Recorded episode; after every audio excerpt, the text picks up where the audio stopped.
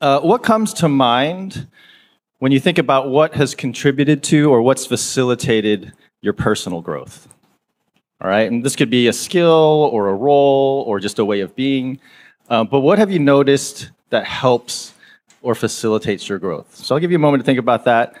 And as you're comfortable, meet someone near you uh, and just share some, some of your thoughts. All right, I'll give you a moment to do that. All right, so I'm always trying to find the right balance of how much time to give you all. Some people have told me they want more time. They feel like they would love to have more time to chat, and then some people are like, "Can you make that shorter?" So I'm trying to find just the right amount. Um, I think okay. Um, any thoughts? What, what are some things that you've seen, at least in your own journey, that's that have facilitated or, or allowed growth to happen? Okay, so actually ch- trying to challenge yourself. So getting out of what you're normally comfortable with. Okay crisis. That's yep. That's an, that's a way to grow. Any other thoughts? Tough love. Okay. Maybe hearing what you need to, maybe what you don't want to hear. Okay. Being in a new place. So an environment. Yeah. A boring daily discipline. Hate it. Relationships. Yeah. What's that? Role planning? Oh, goal planning. Got it. Yes, having goals is good. Trial and error, learning from mistakes, growing from those. Mentors. Having people actually who've gone before you, learning from them.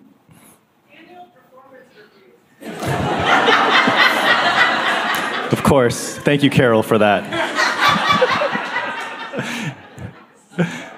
um, so for me, um, so I kind of blame Amy Wolfgang for this. Um, but a couple of months ago, Christopher actually shared how Amy convinced him to take musical theater dance.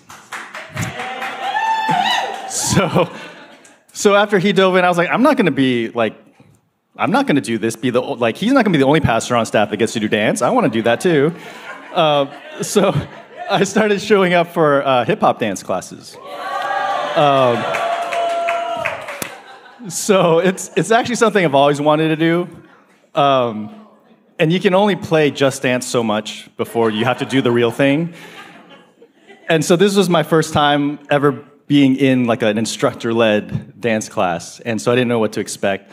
Uh, the first night, first night I show up, um, it's you know they choreograph like this whole song. You have to learn all the all the things, and then at the end of the class, they split you into two groups, and then half the group dances, half watches, and you kind of take turns in doing that. Um, and so, I was going to share another embarrassing thing, but maybe not. Um, well, okay.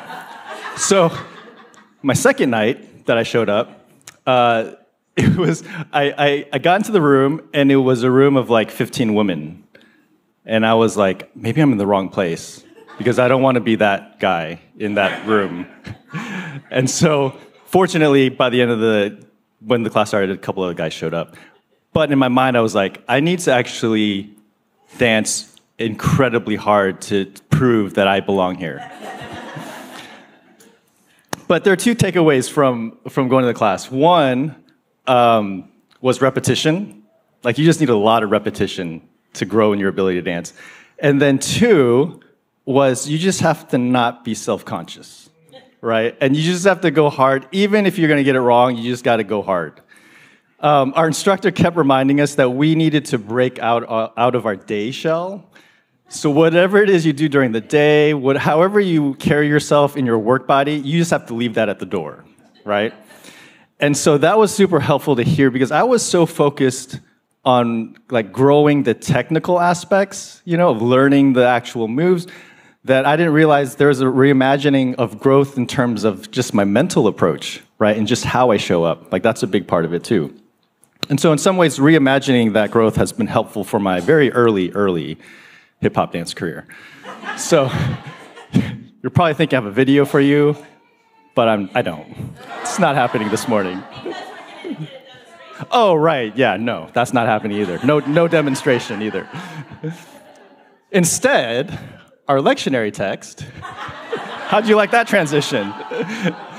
so, our lectionary text for this morning, uh, it offers a familiar parable that Jesus told. One where this farmer scatters seed, you know, just on different types of soil. And then each soil has a different response. And so it paints this picture of what facilitates growth. And for me, most of my understanding, kind of growing up, hearing this parable, it's centered around being a specific type of soil. And if I wasn't that kind of soil, then there was a lot of shame or judgment, right? Because bad soil equals bad person. And so I'm not sure that shame and judgment should be the main takeaway from this parable. And so as I've spent some time re exploring and reflecting on this story again, I've noticed some different invitations that have surfaced for me. And so the question I want to explore this morning is as we follow in the way of Christ, how are we invited to reimagine growth? especially when it comes to the source of growth, when it comes to the environment of growth, when it comes to the goals of growth. And so, as we engage the text this morning, we'll, expl- we'll explore how growth might be more than just becoming good soil as the end goal. So, we start in verse 3, where Jesus begins to tell them a parable. He says, Listen, a sower went out to sow, and as he sowed, some seeds fell on a path, and the birds came and ate them up.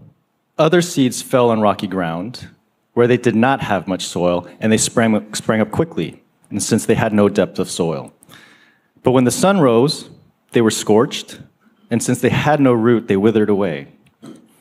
Other seeds fell among thorns, and the thorns grew up and choked them. Other seeds fell on good soil and brought forth grain, some a hundredfold, some sixty, and some thirty. And so at first glance, you know, the different types of soil seem to have this hierarchy where the good soil ranks at the top. And like I mentioned, you know, growing up in church, all the focus and emphasis was on becoming good soil and to stop being bad soil. And that was the primary takeaway. But Jesus introduces this as the parable of the sower, not the parable of the soil. And it's actually an invitation to reconsider the story from the primary perspective of the sower. And when we look through that lens, the question then becomes why is he scattering seeds everywhere and anywhere? Because that's the opposite of a strategic way of creating growth.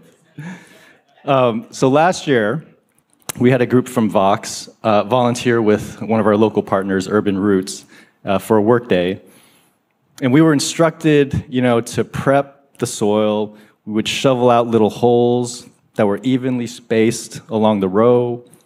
They even gave us rulers, right, to make sure that there was adequate space between each plant. And so we gently put the seeds in each hole and then cover them up with the soil. And that was strategic, that was intentional, right? That was using best practices for gardening. But here in this parable, the sower is literally throwing seeds everywhere without intention. And based on that snapshot, he appears to be either wasteful or untrained. But if we look back on many of Jesus' other parables and his other teachings, there is a common thread of being wastefully extravagant when it comes to generosity, when it comes to grace. And that extravagance is coming from a place of divine abundance.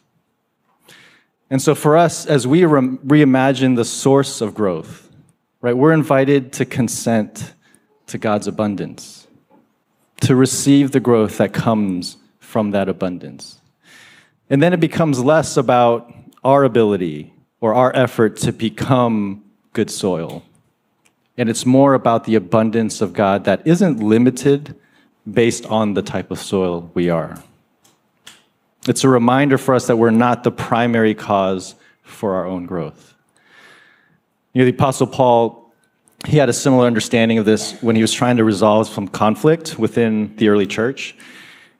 And it seemed like the community was split around which leader they were attributing their growth to. And so Paul tries to offer some clarity by saying this in 1 Corinthians. He says, when, when one of you says, I'm on Paul's side, and another says, I'm for Apollos, aren't you being totally childish? Who do you think Paul is, anyway? Or Apollos, for that matter? Servants, both of us. We each carried out our servant assignment. I planted the seed, Apollos watered the plants, but God made you grow.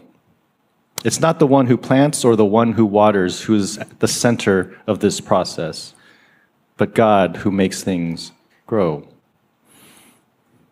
And so for us, maybe something we can try this week is, is to sit in that, reflect on that, practice some silence, whether it's centering prayer or meditation, and just reflect on what God's abundance means. How does God's abundance impact our ability and willingness to simply consent to God's movement in our lives?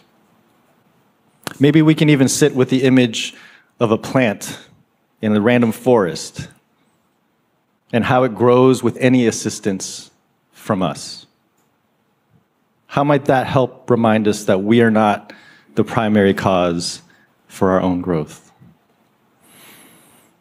And then if we go back to verse 4, Jesus said, And as he sowed, some seeds fell on the path, and the birds came and ate them up. Other seeds fell on the rocky ground where they did not have much soil, and they sprang up quickly, and since they had no depth of soil. But when the sun rose, they were scorched, and since they had no root, they withered away. Other seeds fell among thorns, and the thorns grew up and choked them. And so after Jesus tells this parable to the crowds, he explains it to his disciples in private. And he describes how each of these soils represents how different people respond to the life and teachings that he embodies. And so the path where the seeds get taken by birds represents people who lack understanding. It doesn't really sink in for them. The rocky ground represents people who may have been excited at first, but as they encounter challenges and difficulties, they quiet quit. And then the patch of thorns represents people who get choked by the worries, by the wealth of the world. And as I've reread and reimagined what this parable is offering, one observation that surfaced for me was even in these challenging types of soil, growth was still happening. Right? On the path, I mean, sure, the bird eats the seed, but through the creative process of nature, that isn't the end of the seed, right? The bird flies somewhere else, takes a bathroom break, and the seed ends up being planted, um, which is apparently how I ended up with this whole row of hackberries along my fence, because that's where all the birds hang out. And then on the rocky ground, right, the shallow soil didn't allow for deep roots to form, but there was an early burst of growth and energy. And on the path of patch of thorns, the seed had to grow and become something large enough for the thorns to actually grow around them and choke them. And so the point is that even in these barren, shallow, and even oppressive environments, the sower still sees value to scatter seeds because he wants to meet us where we are even in those spaces, there's still movement and growth that can happen. And so, for us, as we, we reimagine the environment of growth, we're invited to acknowledge that an appropriate amount of growth happens even in difficult and challenging seasons. And many times we don't have control over when we enter and remain in those seasons. Sometimes it's the thorns of losing a job or experiencing relational breakdown. Or sometimes it's the rockiness of being under equipped or under capacity for a family need or for a work transition. And so perhaps the invitation is to be intentional in acknowledging the growth that happens, even in challenging soil. You know, as I was, was reflecting on this framework of growth and soil, I tried to apply it to my own journey here at Vox. And I began to notice how the different types of soils mapped to different seasons that I've experienced. And so, reflecting on the path, right, where the seeds are snapped, snatched up by birds, that actually brought me back um, years before we actually started Vox. You know, I had grown up in a fundamental Chinese immigrant church setting. And one of the seeds that was scattered back then was whether we should affirm our LGBTQ siblings. And unfortunately, that seed did not take.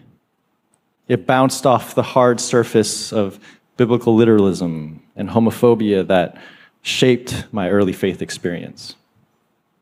And it wasn't until years after this community had started that we were able to create space, safety, curiosity, humility, for the seed to return back, and for me to grow and be part of a discernment process that fully affirmed our LGBTQ siblings.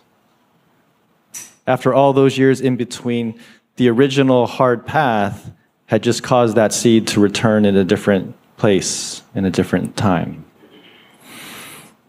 And then reflecting on the rocky soil, you know, that brought me back to our early years here at Vox, when we were much younger, less gray hair. Um, we were a bit more naive, had a lot of excitement and en genuine energy to create and build an intentional community that was engaged with this underserved neighborhood. And so we started a community center here in East Austin. We named it Space 12. We formed intentional community homes in the East Side, which we called the 297 Collective. And we did all of this within the first year of starting Vox, which that in itself was a huge thing and undertaking. And we quickly burnt out because boundaries didn't exist. We had no idea what self care meant. We just didn't have the roots to be fully grounded in our journey to become good neighbors and advocate for the vulnerable. And yet, it was through those rocky experiences that I learned the importance of building mutual relationships. I grew in my need for self care. And then reflecting on the patch of thorns, right? That brought me to the recent pandemic years. You know, there was relational breakdowns when half of our pastoral team left unexpectedly. On top of that, the pandemic made it impractical and unsustainable to maintain meaningful, meaningful community connections when our only tool available was Zoom. And there were so many unknowns, there were so many needs. Right? I didn't choose to be put in that patch of thorns, and yet I was there for a season. There were so many thorns that were choking out my ability to fully care for this community, to care even for myself. And yet, it was in this heavy and oppressive season that I grew in my capacity to express my voice, express my leadership in a way that was more authentic to who I am. And so, for us, maybe a practice we can try is just to name and acknowledge the growth that we've experienced, especially in rocky and thorny seasons. And instead of simply discounting those seasons as, you know, bad soil, like how might we continue to consent to God's abundance, even in those challenging seasons, in order to experience growth? And then we close in verse 23. But as for what was sown on good soil, this is the one who hears the word and understands it, who indeed bears fruit and yields in one case a hundredfold, in another 60, and in another 30. And so Je- Jesus finishes by describing the good soil, and he focuses on what it means to live an integrated life. Right? There's the listening part, the discerning part, and then there's also the active part. Authentic growth occurs when we actually live and practice what we hear and understand. And so we've talked about this before in terms of you know, how an integrated life is one of both contemplation and action. Contemplation is the component that grounds us, keeps us rooted to Christ. Action is the component that embodies the way of Christ. And when we're able to live an integrated life, it doesn't just become personal growth at that point, but it has an impact and an intent that's focused on others, especially those who are vulnerable. And so, for us, as we reimagine the goal of growth, we're invited to expand beyond ourselves. Because as we experience our own growth, that growth needs to extend out to others in a way that replicates the way of Christ. You know, something that you'll find uh, throughout our home and our porch and our deck and our yard, just everywhere, um, are a large collection of succulents, which is one of Rachel's favorite things in the world. Uh, it brings her so much joy when she can water them and propagate them um, so she can expand even more of what we have. It's a gift that keeps giving. And I think it might have been like a couple years ago. She came back home one day um, with this cactus pad that she found on the ground. Like it was just in the parking lot of Bed Bath and Beyond. and she brought this one pad back and potted it, and then eventually she was able to plant it in our front yard, and this is what it looks like today. So it definitely grew, right? Uh, propagated itself to another level. And it's gotten so out of control that she's posted on the Buy Nothing group that anyone could come and take a cactus pad home. And actually, please, if any of you would like one, please take one. There's literally enough for everyone here. Um, so, not only has this cactus experienced extreme growth for itself, but is now being expanded beyond our front yard and making its way into other people's homes throughout this city. And for us as a collective community, I think that's our invitation, right? To embody an integrated practice that will allow us to be intentionally uh, engaging of our neighborhood, the city, and expand beyond ourselves while still being grounded and rooted to the way of Christ. You know, sharing how early on in the life of Vox, we were imbalanced with a lot of energy devoted to action by being present and proactive in our neighborhood and city, but we were lacking um, that grounded piece and being rooted through contemplative practices. And so that's why we burnt out. And after that burnout, we overcorrected ourselves and we became imbalanced the other direction with a lot of attention devoted to contemplation, tending to our inner soul, you know, self care.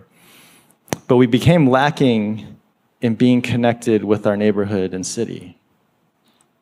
And so, one of the things that I'm really excited about personally um, is that my role on the pastoral team will be shifting to oversee our partnerships. And a big component of that will be utilizing Vesper you know, our building here as a primary vehicle um, just to connect with and serve the city. Um, Lena's done an amazing job laying the foundation for that.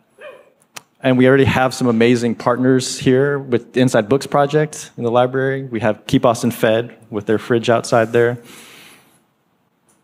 And my hope is that we can continue to offer this space as a way that connects with and supports how others are already serving this city.